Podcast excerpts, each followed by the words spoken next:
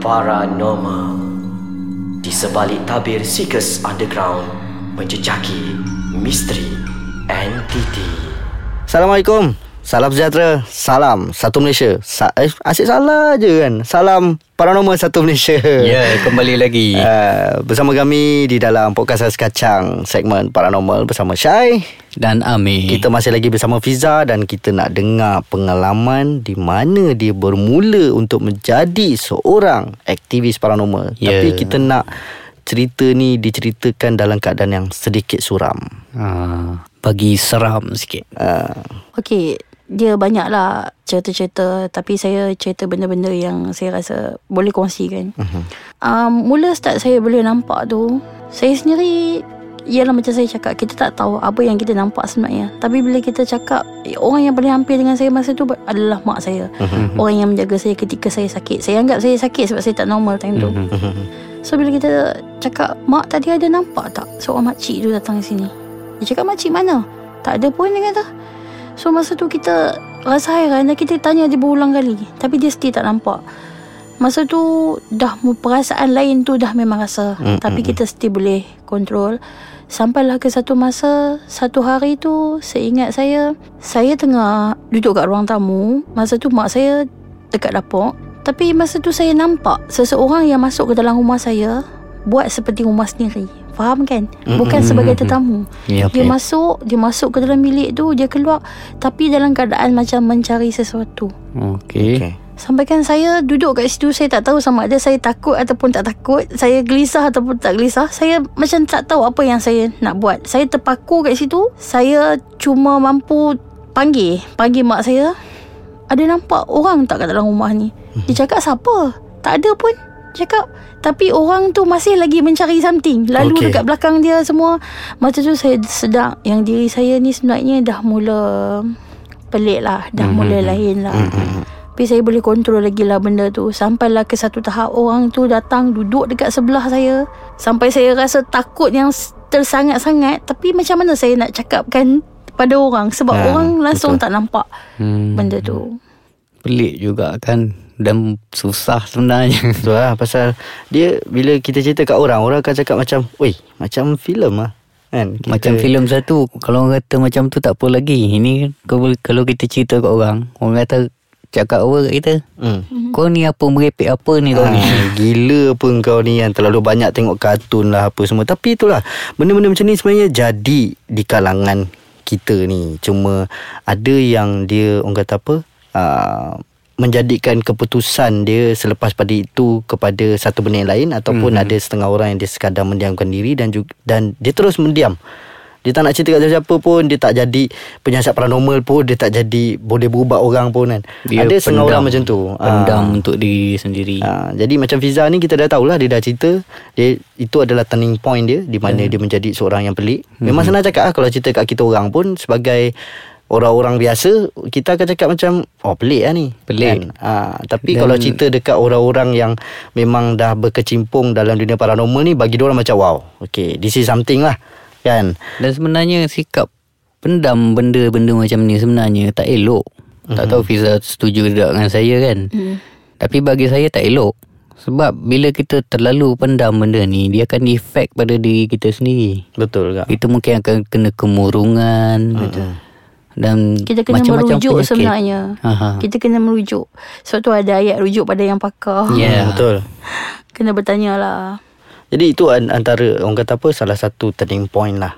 Ya di mana uh, Fiza meneruskan orang kata apa benda yang pelik tu menjadi satu benda yang boleh dimol jadi cantik dan juga orang kata apa dia berterusan. Dan menjadi minat. Hmm. Itu satu. Itu dah dua cerita tu. Dua cerita. Ah, tapi kita nak bagi orang lagi seram ni. Pasal kita dah nak dekat dengan orang kata apa? Eh Halloween dah lepas. Ah, so kita nak bagi orang teruskan rasa Halloween tu. Aha. Tapi kita uh, berhenti dulu. Kita akan bersambung selepas ni. Kita tunggu cerita seterusnya daripada Fiza sendiri. Alright, kita bersambung terus. Kita nak dengar cerita yang orang kata apa? Kita nak bagi orang lagi rasa seram. Kita nak bagi orang rasa macam eh korang gila apa? Ha, so kita nak dengar cerita daripada Fiza. Memang Fiza terlalu banyak cerita tapi kita rasa Fiza boleh tapiskan cerita-cerita tu mungkin boleh menceritakan dari segi orang kata apa bagi orang ada impact sikit bila dengar cerita tu supaya orang boleh macam okey memang menakutkan lah. Okey. Kalau yang tak perlu tapis Tak payah tapis Fiza Hmm, Cerita cakap je. kan je Okey, ini pengalaman bukan pengalaman saya, tapi pengalaman mak saya melibatkan saya. Okey. Mhm. Saya masih lagi di luar, belum sampai ke rumah. Tapi siapa yang dah sampai ke rumah menyerupai saya. Ha, Hmm. bagi salam dengan suara saya, panggil mak saya dengan suara saya sendiri. Mak saya ni sampai satu masa dia dah alert dan dah lebih pandai daripada saya. Okey. So dia dah boleh uh, membezakan yang mana sebenarnya hanya mainan benda tu ataupun yang mana sebenarnya saya. Dia pernah panggil mak saya dengan keadaan yang berulang kali. De- Okey. Dekat betul-betul pintu rumah. Sebab mak saya ni kebiasaannya sebelum anak-anak balik semua dia akan tidur dekat ruang tamu. Dia panggil mak saya cakap dia rasa lain sebab walaupun benda tu suara saya Mhm. tapi panggil dalam keadaan yang terlalu kerap macam seolah-olah ada emergency. Okey. Dia kata sepanjang uh, saya ni dia dia tak pernah dengar saya panggil dalam keadaan macam tu. Tapi hati dia ni dia menggerakkan diri dia berzikir sampai dia rasa dia tak boleh bangun untuk buka. Okey. Mhm. Ah itu antara yang saya rasa masa tu kalau buka saya tak tahulah macam mana jadi keadaan. Mungkin dia boleh terasuk ke Hmm, apa ke hmm. kan. Lah, dia macam kalau ikutkan cerita Fiza memang boleh mengubah orang juga. Kan? Ah, ada satu kebolehan di mana Fiza boleh mengubah orang dan juga orang kata apa ah, jika diizinkan Tuhan Fiza boleh ah, melakukan scanning apa semua kan. Jadi dalam tempoh-tempoh uh, orang kata apa untuk scan tu ada tak benda-benda pelik yang selalu terjadi ataupun benda tu dah jadi sinonim bila buat je benda ni akan jadi dulu. Ada. Dia macam dengan satu kata kunci ataupun kata laluan lah. Mhm. Bila kita start ambil detail orang tu, Mhm. bila kita start scan orang tu, automatik kalau kes dia tu in case kita kata level yang tiga ke Mm-mm. level yang teruk, dia dah boleh detect kita sebenarnya pada masa tu. Okey. Maksudnya gangguan tu atau penyudian kita dah start boleh rasa lah bila kita start ambil detail pasal dia. Mhm. Ada yang sebelum kita pergi merawat sebenarnya kita rasa kita dah berjumpa dengan dia Mhm. ataupun benda tu dah datang bertemu dengan dengan kita. Pengalaman yang banyak pengalaman saya sebenarnya tapi antara salah satu yang paling saya tak boleh lupa uh, perjalanan kami ke Kuantan untuk merawat seorang pesakit ni. Ramai masa tu 10 orang dalam sebiji van. Saya ingat saya masa turun tol Karak saya tertidur. Sebab saya ni jarang lah nak tidur dalam perjalanan sebab Mhm. bukan saya tak arak saya memang tak boleh kan. So masa tu saya tak macam mana saya terlelap mungkin terlalu letih sangat. Bila saya terlelap tu saya mimpi betul-betul trailer ada dekat depan kami nak bertembung dengan kami. Oh. Saya menjerit. Sebenarnya jeritan saya tu telah menyelamatkan kami. Mhm. Oh, Sebab okey. masa tu turun daripada karak memang brake kami dah memang tak ada brake langsung. Oh. Tak tahu tiba-tiba kenapa jadi macam tu. Sampailah budak saya terpaksa elak satu lori besar. Yang sebenarnya saya mimpi benda tu bukan saya nampak pun. Mhm. Dia Macam- bawa kami berhenti dekat satu susur sungai kecil je.